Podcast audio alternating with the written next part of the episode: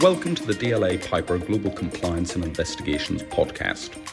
In this series, we will discuss market and legal insight and explore the latest trends and challenges facing businesses today and how they must evolve to meet them, both in the short and long term. In each episode, you get the latest views and insights from DLA Piper's leading lawyers. Hello, I'm Sammy Fang, a partner at DLA Piper in Hong Kong, and today I will be presenting this episode in which we'll be discussing the development of modern slavery legislation in the UK, in Australia, and Asia, and their impact on corporations carrying on businesses across the globe. Today I'm joined by two of my colleagues, Patrick Rappo, who is a co-chair of our global investigations practice based in London, and Natalie Caton, a partner in our Brisbane office who leads our investigations team in Australia. Welcome both. Well, we have been hearing a fairly lots of noise about SESG initiatives, but of course, don't forget modern slavery is, is, very much a subset of that anyway. And for many corporations around the world, modern slavery risk remains a concern, not just in Europe, in Australia, but also in countries in APAC, even though countries in APAC do not have or have not yet adopted a modern slavery legislation. And with that, I think it's important to think back back in 2015 when the UK legislation was introduced. So perhaps it's timely to get Patrick to give us an overview about some of the sort of key features of that legislation and the key obligations that it imposes on companies. Patrick? Thanks, Sammy. Yeah, the Modern Slavery Act in the UK was brought into force a number of years ago now. And currently, there are in fact a number of amendments potentially going to go through in relation to it. But looking back at the original legislation, which came out on the 31st of March 2016, it brought in three criminal offences, uh, which won't concern companies that much in and of themselves because they're not offences which companies are ever likely to become involved with. However, it is those within their supply chain that this really concerns, and those are the offences of slavery or servitude, forced or compulsory labour, and then the final one, human trafficking and committing an offence with intent to commit human trafficking. The real meat and bones for a company, however, is the requirement for organisations who have a total annual turnover in the UK of more than 36 million to prepare a slavery and human trafficking statement in relation to transparency in their supply chains.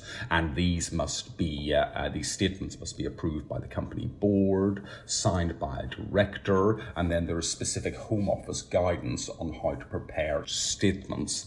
Obviously, the uh, real issue with this legislation is that although the statements contain steps or, or, should contain steps that the company has undertaken to verify that their business and supply chains are slavery free, the statement isn't compulsory. There, there is no criminal penalty for not undertaking such a statement, there is reputational damage if you don't, and that's something which we can look at later as to the, the, the teeth that the legislation has. So I won't preempt that question at the minute, but hopefully that gives a little bit of a flavour of what the legislation is currently like. Some of the changes which are coming through uh, effectively are, are dealing with criminal the, the timetabling uh, as to when these need to be signed and also the mandatory or making its contents mandated. Currently, it's voluntary. Uh, however, there are no changes planned in terms of making this, uh, in fact, criminal. Thanks for that, Patrick, for the overview on the UK position. Natalie, obviously, the Australian law is relatively newer, but in terms of its overall workings and how it imposes obligations on companies, how different is it compared to the UK legislation? It's actually a very similar approach to the, the UK legislation. Um, companies with a annual turnover of Australian 100 million are the companies that pass the threshold requirement and have to prepare an annual statement.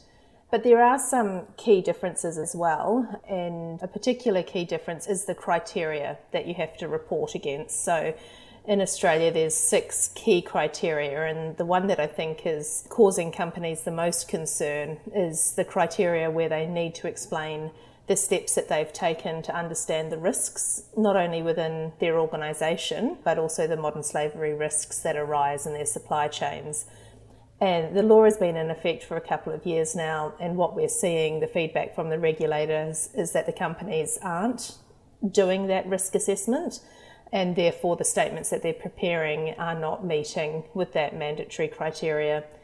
I think it's also important that that risk assessment it really does set up the framework for all of the other steps and another criteria that we have to report against in Australia is to explain how a company is taking steps to mitigate and to minimise its anti-corruption risk exposure. So again, if you haven't done a risk assessment, it's very difficult for you to be able to say not only what your risks are, but how, as an organisation, you're going to take steps to mitigate those risks. So I think that those are sort of the, the key points of difference under the um, Australian legislation. And what we are finding is that where we're working for global clients who have reporting obligations under many jurisdictions, that it's necessary to ensure that you are speaking with local law advisors to ensure that your statement, if you're preparing a joint statement to cover multiple jurisdictions, complies with all of the nuances in the particular jurisdictions. Right. I think that makes a lot of sense, particularly like you said, where you're dealing with global companies and often they need to pull in all the sort of updates from their subsidiaries across the globe. So that consistent approach does make sense.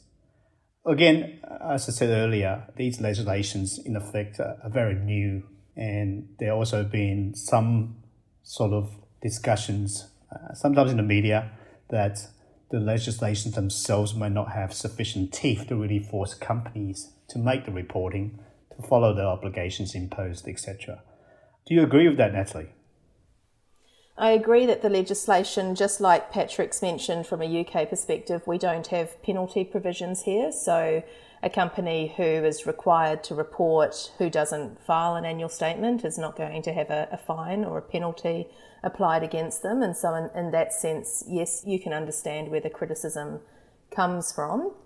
However, I do think that the legislation is starting to bite in other ways. In Australia, recently, we've had the Human Rights Law Centre and a coalition of campaign groups with leading universities and charity organisations involved looking into the manner in which companies are reporting and publicly assessing and um, naming and shaming, if you will, the companies that are not reporting well, and at the same time also praising those companies that are doing a good job.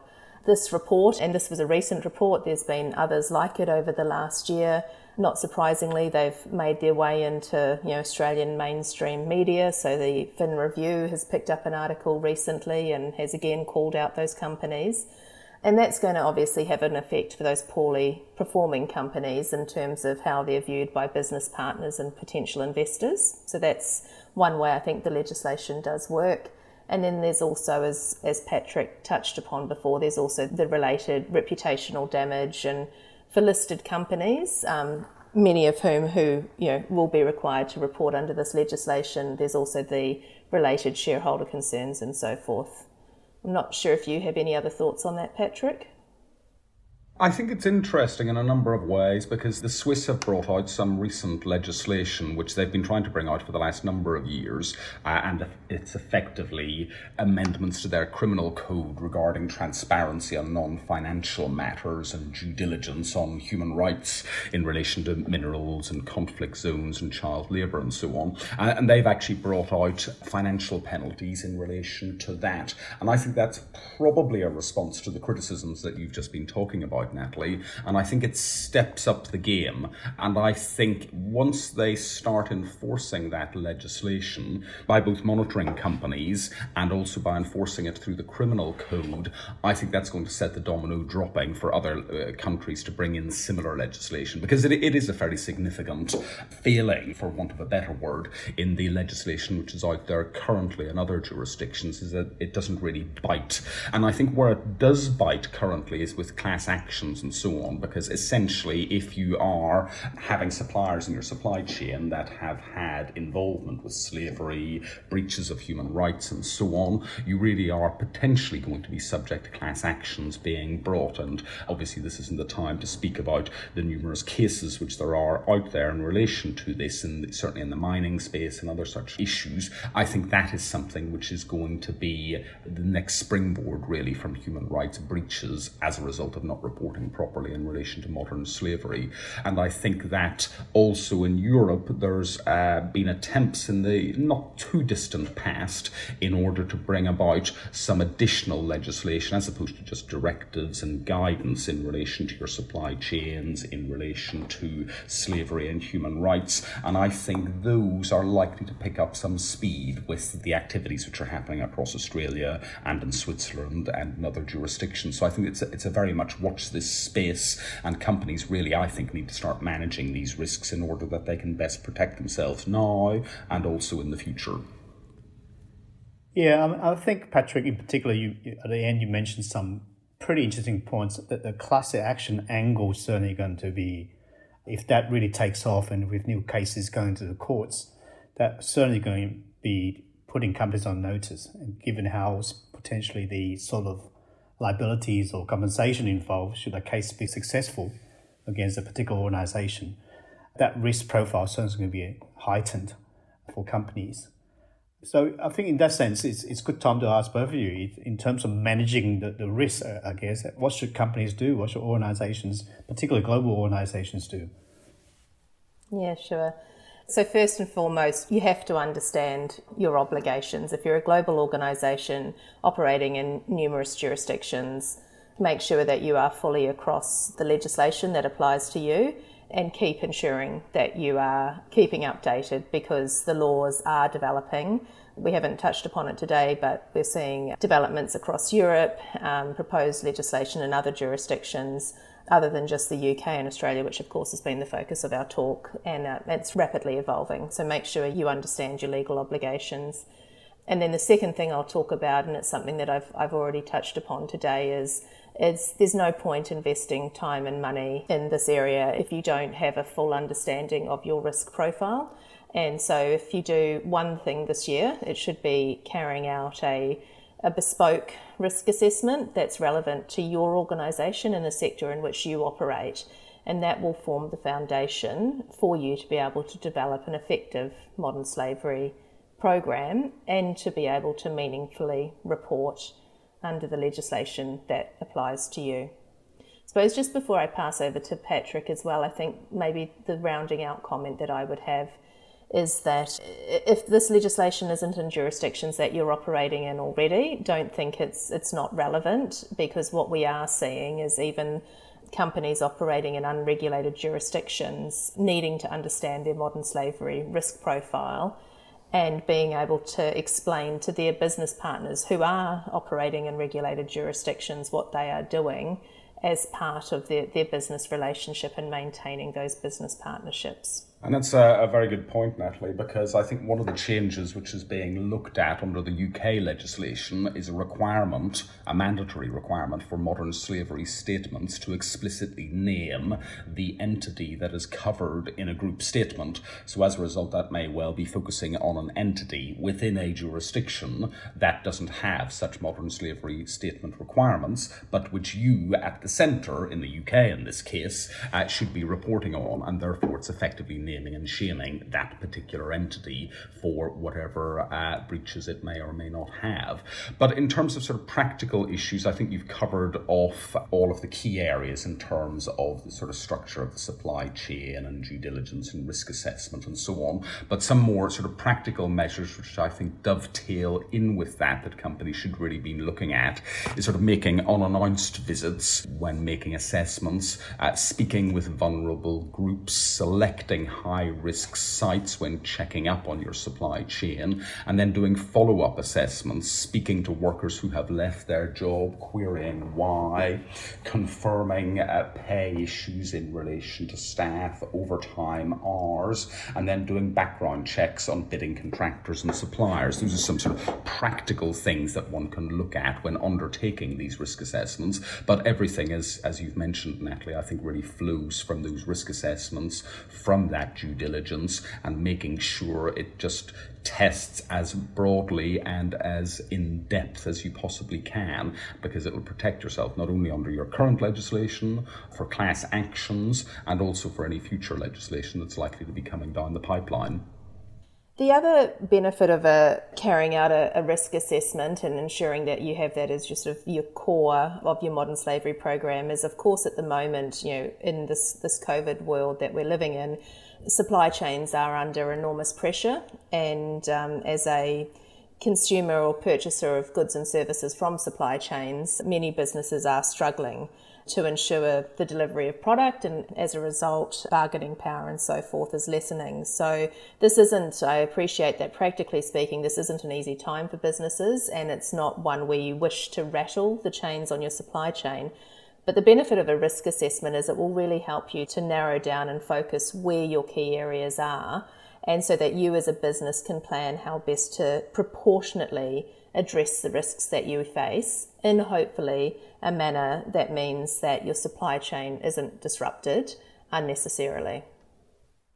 And also, Natalie, on that uh, point in relation to risk assessments, I think it can probably identify two particular risks that you may be subject to. One is that from funders or equity investors who may have imposed certain conditions upon the use of those funds. Classically, you will see clauses in relation to not being involved in bribery and corruption. You will often see clauses which say don't get involved in any breach of laws and obviously anti modern slavery laws will be part of that nexus, and as such, you could be putting yourself at risk from those funders and also from having action being taken against you in relation to that.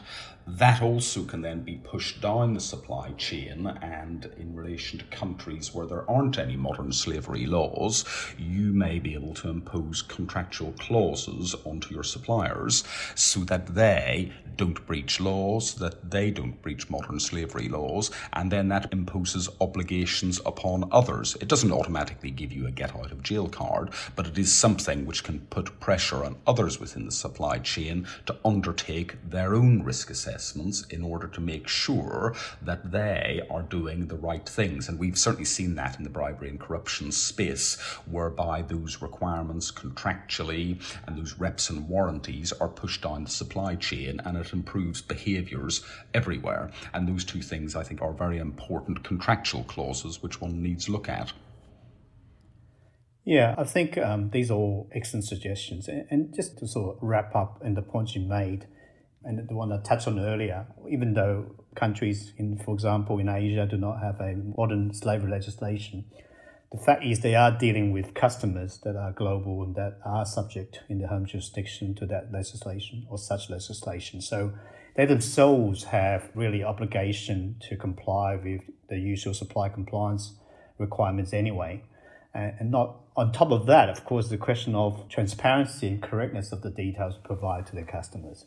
So should they be failing that as well, thinking that, well, we don't have a modern slavery, legislation at a home jurisdiction, then they themselves may be subject to penalties, up, you know, contractual and otherwise, in the future. So certainly that's something for companies in Asia to look out for. And, and I know for sure that places like China who wrote, can uh, often, I should say, roll out new laws fairly quickly it's possible that new legislation in this area will become full in the next couple of years. Certainly, in a compliance sense, they've been doing that fairly quickly in rushing out a number of new legislations and regulations in the past few years in the areas of compliance, in the areas of whistleblower reward systems, for example.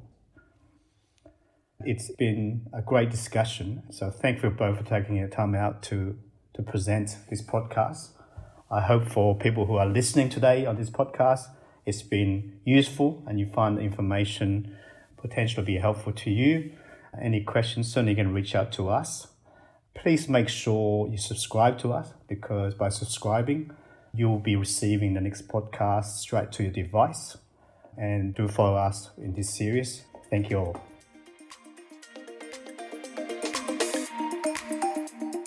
Thank you for listening to the DLA Piper Global Compliance and Investigations podcast. Subscribe now through your usual podcast provider so you don't miss an episode. Thank you, and we look forward to you joining us in the future.